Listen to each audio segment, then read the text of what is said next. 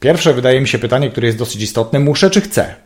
Bo jeżeli muszę, to trochę inaczej pewnie do tego podejdziesz, a jeżeli chcesz, to będziesz organizował sobie tą przestrzeń tak, jak właśnie potrzebujesz, do czego jej potrzebujesz. Zapraszam do podcastu Rozwój Osobisty dla Każdego.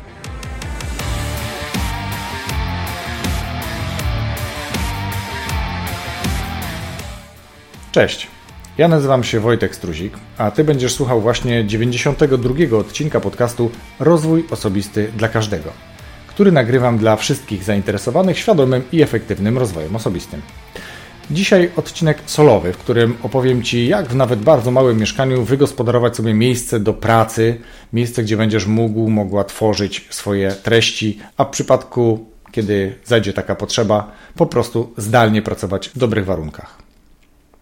Ale zanim do tego dojdzie, zanim o tym opowiem, e, a w opisie tego podcastu na stronie Rozwój Osobisty dla Każdego łamane przez RODK 092 będziesz mógł zobaczyć także przykładowe zdjęcia z mojej prywatnej realizacji, to przypomnę, że w odcinku 91 moim gościem była Monika Górska, mistrzyni, trenerka storytellingu. Bardzo ciekawa rozmowa z bardzo ciekawymi informacjami zwrotnymi od słuchaczy, więc jeśli jeszcze tego nie posłuchałeś, tego odcinka jeszcze nie posłuchałeś, to zapraszam Cię, abyś to zrobił w możliwie dla siebie dogodnym terminie.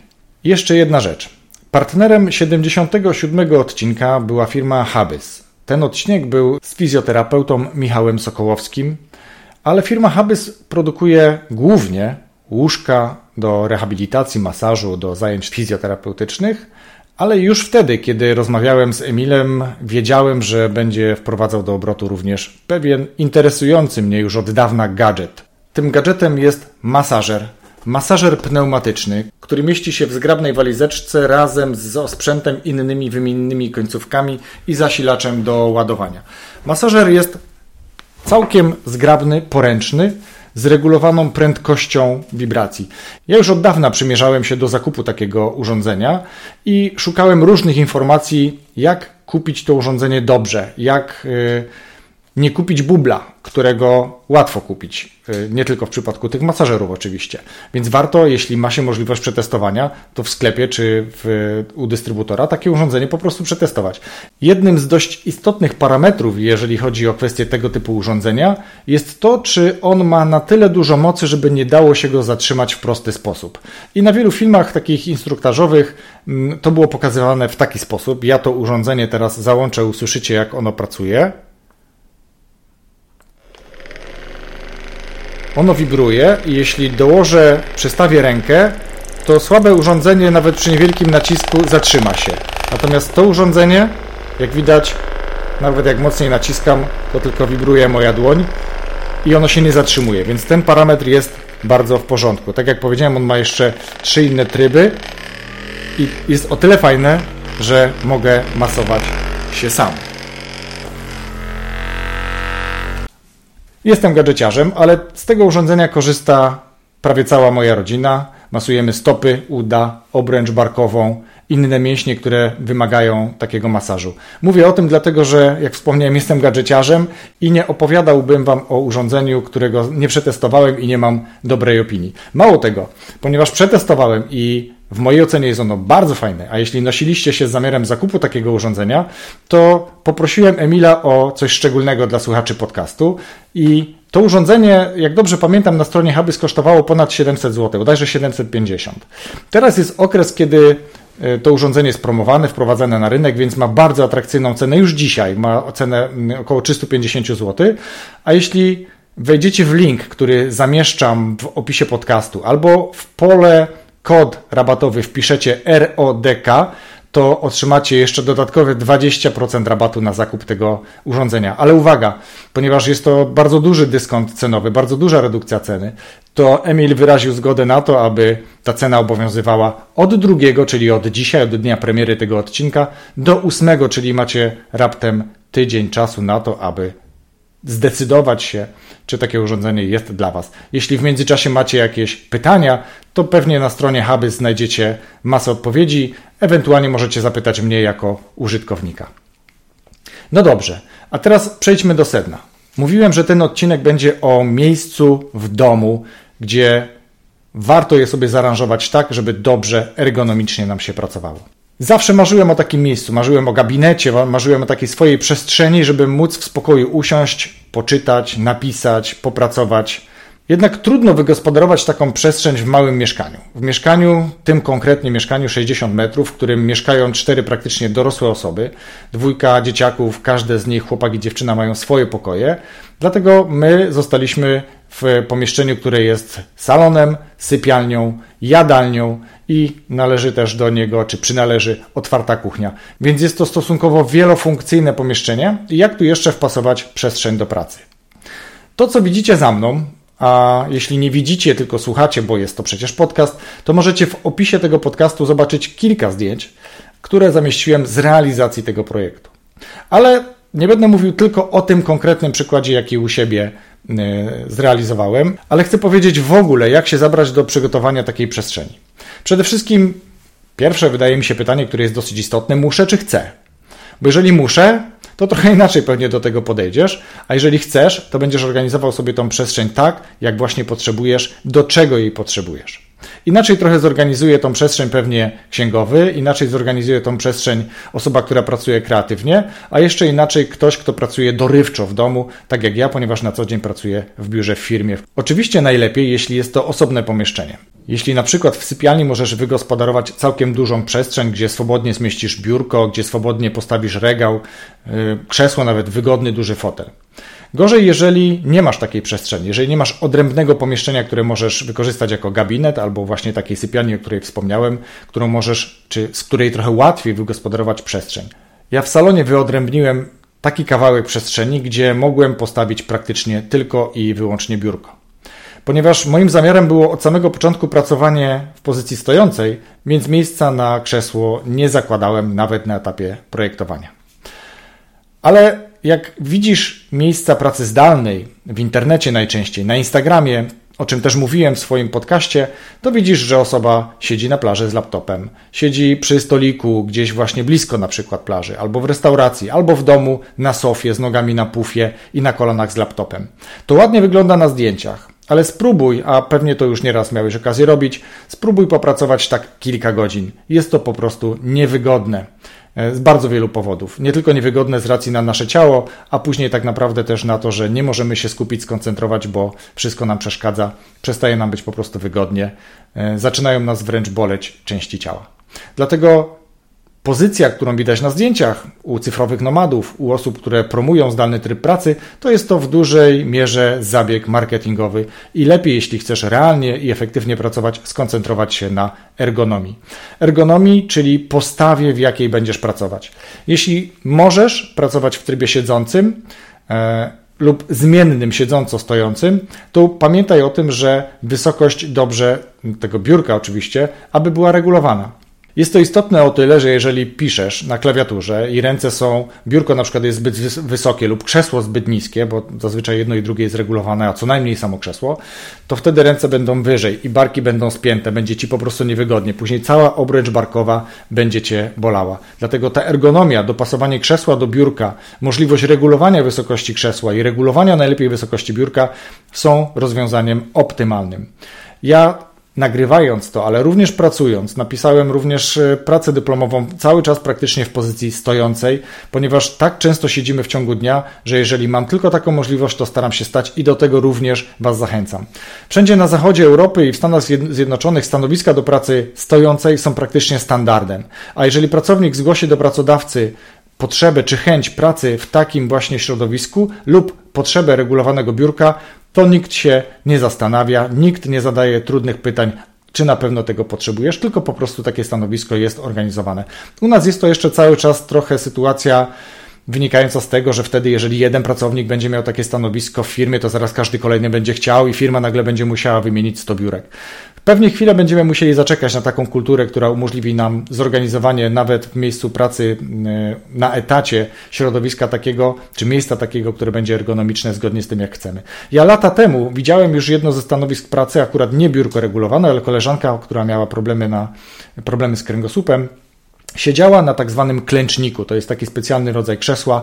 Zdjęcie takiego przykładowego fotela również zamieszczę w opisie tego podcastu, tak żebyś mógł zobaczyć, jak Alternatywnie możesz jeszcze zorganizować sobie miejsce do siedzenia. To wcale nie musi być krzesło, krzesło typowo biurowe czy fotel, których dużo jest na rynku, ale może być to też e, klęcznik, który jest na pewno o wiele zdrowszy niż typowe miejsce siedzące, typowe fotel. Oprócz postawy, istotne jest to, żebyśmy mieli możliwie dużo rzeczy pod ręką, żebyśmy nie musieli e, gdzieś bardzo mocno sięgać albo bardzo, bardzo się schylać, a jeżeli musimy to robić, to warto też zachować pewne względy ergonomiczne, żeby nie narazić się na jakąś ewentualną kontuzję. Nie, nie tylko jakby w miejscu pracy zorganizowanym w domu, ale również w innych miejscach, tak żeby to podnoszenie było zgodne z tym, jak powinno się odbywać, czyli podnosimy z nóg, a nie z pleców. Lepiej przykucnąć, żeby to podnieść na prostych plecach, szczególnie jeśli te ciężary są o znaczącej wadze.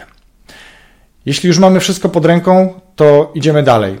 O biurku już powiedziałem, najlepiej regulowane. Są regulowane elektrycznie, są regulowane za pomocą korbki w pewnych ruchach czy w pewnych zakresach regulacji.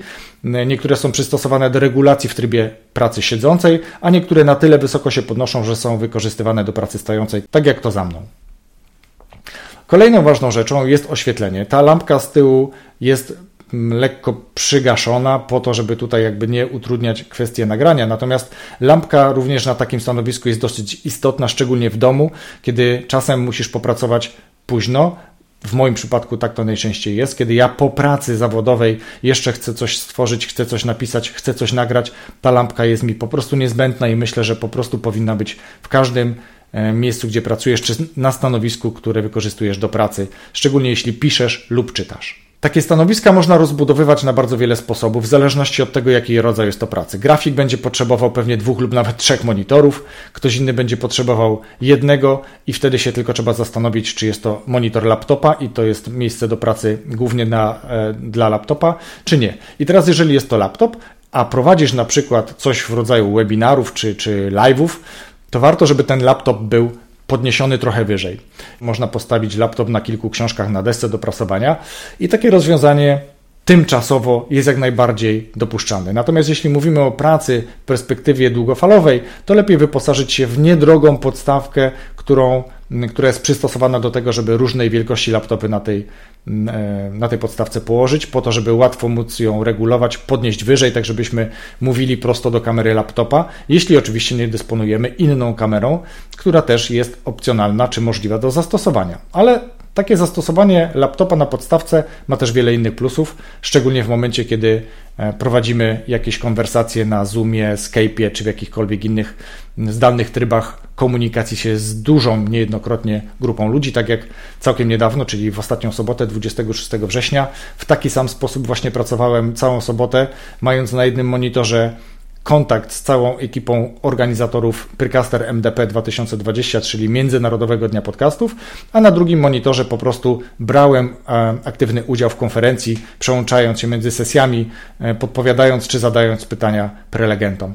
Więc zastosowanie takiego miejsca do pracy zależy od tego, jaki ten charakter pracy będzie wykorzystywany a później odpowiednio zainwestować e, w narzędzia czy peryferia do, do tych głównych narzędzi. Taka podstawka w internecie jest do kupienia za 100 zł i myślę, że jest, e, a ta konkretnie jest całkiem stabilna i można mm, regulować ją na różne wysokości. Można z nią również usiąść w fotelu, jeśli na chwilę potrzebujemy sobie popracować w taki sposób. Ona też pozytywnie wpływa na laptop, on się wtedy tak nie grzeje, jest po prostu na twardej e, podstawce. Jeśli z kolei mamy monitor podniesiony wyżej lub pracujemy z komputerem, który jest podwieszony pod biurkiem, myślimy o klawiaturze. Klawiatura może być na kablu, może być podłączona zdalnie do urządzenia.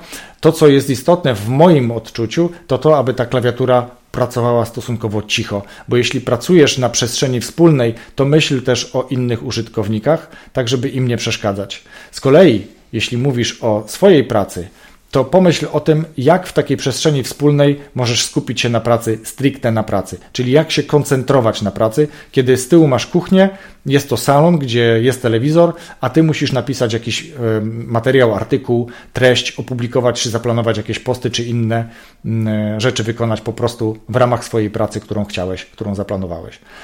Ja korzystam z słuchawek. Korzystam z słuchawek, które dość mocno przylegają, dość dobrze przylegają, tak, żebym ja nie słyszał tych odgłosów, które są z zewnątrz. Na szczęście rodzina pozwala mi na to, że jeżeli ja mówię, że jest coś bardzo ważnego, to nie przeszkadzają mi. Te słuchawki po prostu izolują mnie od tych odgłosów, które są na zewnątrz i pozwalają się skupić. Leci wtedy w nich jakaś muzyka, która pomaga się skoncentrować. Są na Spotify'u playlisty, można sobie taką playlistę samemu stworzyć, ale na pewno chodzi o to generalnie, żeby zapewnić sobie środowisko, w którym możemy się skoncentrować i dobrze e, nam się będzie wtedy pracowało.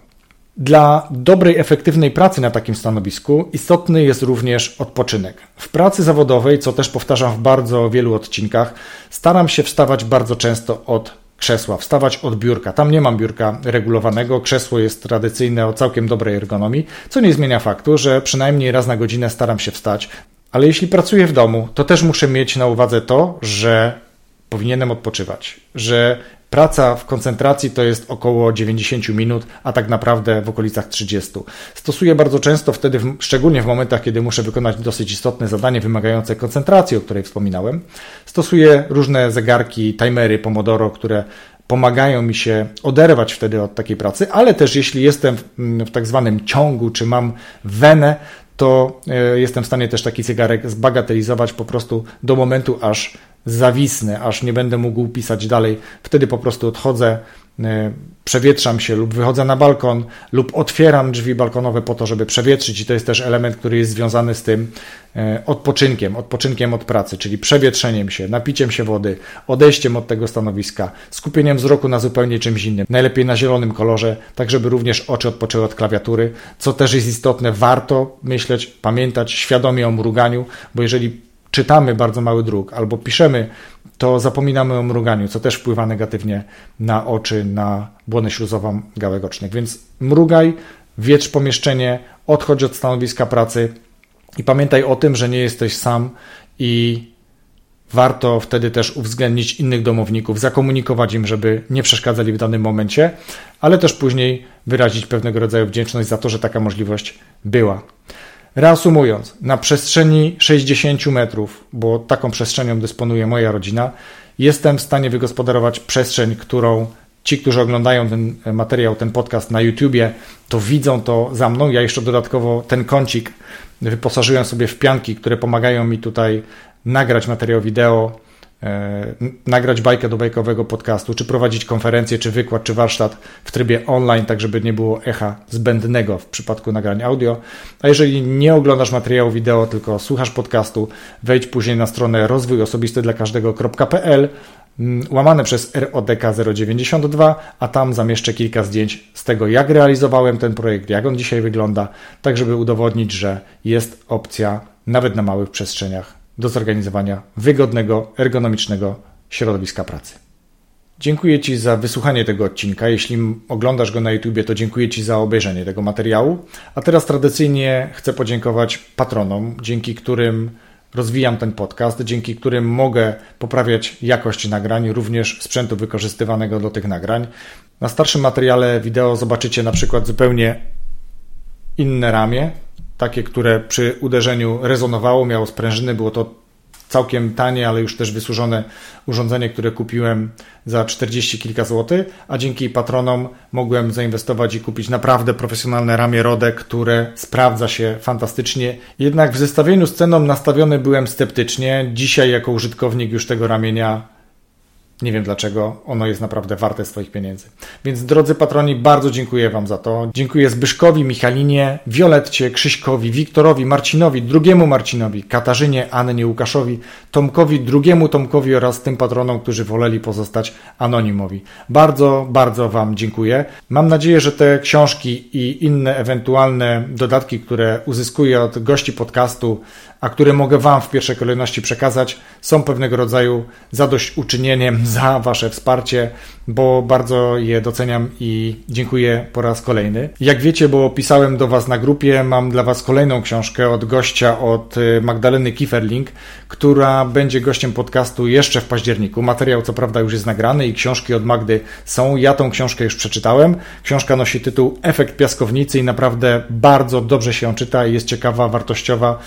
O tym, jak można relacje z obserwacji dzieci bawiących się w piaskownicy przenieść do relacji menadżerów, liderów, zastosować je w życiu zawodowym. Więc książka dla Was w pierwszej kolejności. Myślę, że jeden egzemplarz przeznaczę również dla słuchaczy podcastu. Książka, jeśli oglądasz materiał wideo, wygląda tak. Magda, dziękuję Ci za ten materiał. A jeśli i Ty, drogi słuchaczu, chcesz dołączyć do grona patronów, to wystarczy, że wejdziesz na stronę patronite.pl, patronite pisana patronite.pl, łamane przez RODK i tam wybierzesz dla siebie dogodny próg wsparcia. A jeśli jesteś patronem, który raczej woli bajki, to również są tam na tym profilu stworzone progi dedykowane dla osób, które wybrałyby wsparcie z tytułu nie podcastu o rozwoju osobistym, ale z tytułu podcastu bajkowego, w którym czytam bajki dzieciom. Za dzisiaj gorąco dziękuję. Już za tydzień w piątek rozmowa z Szymonem Negaczem z firmy Sellwise i podcastu Nowoczesna Sprzedaż i Marketing. Dziękuję, do usłyszenia. Rozwój osobisty dla każdego.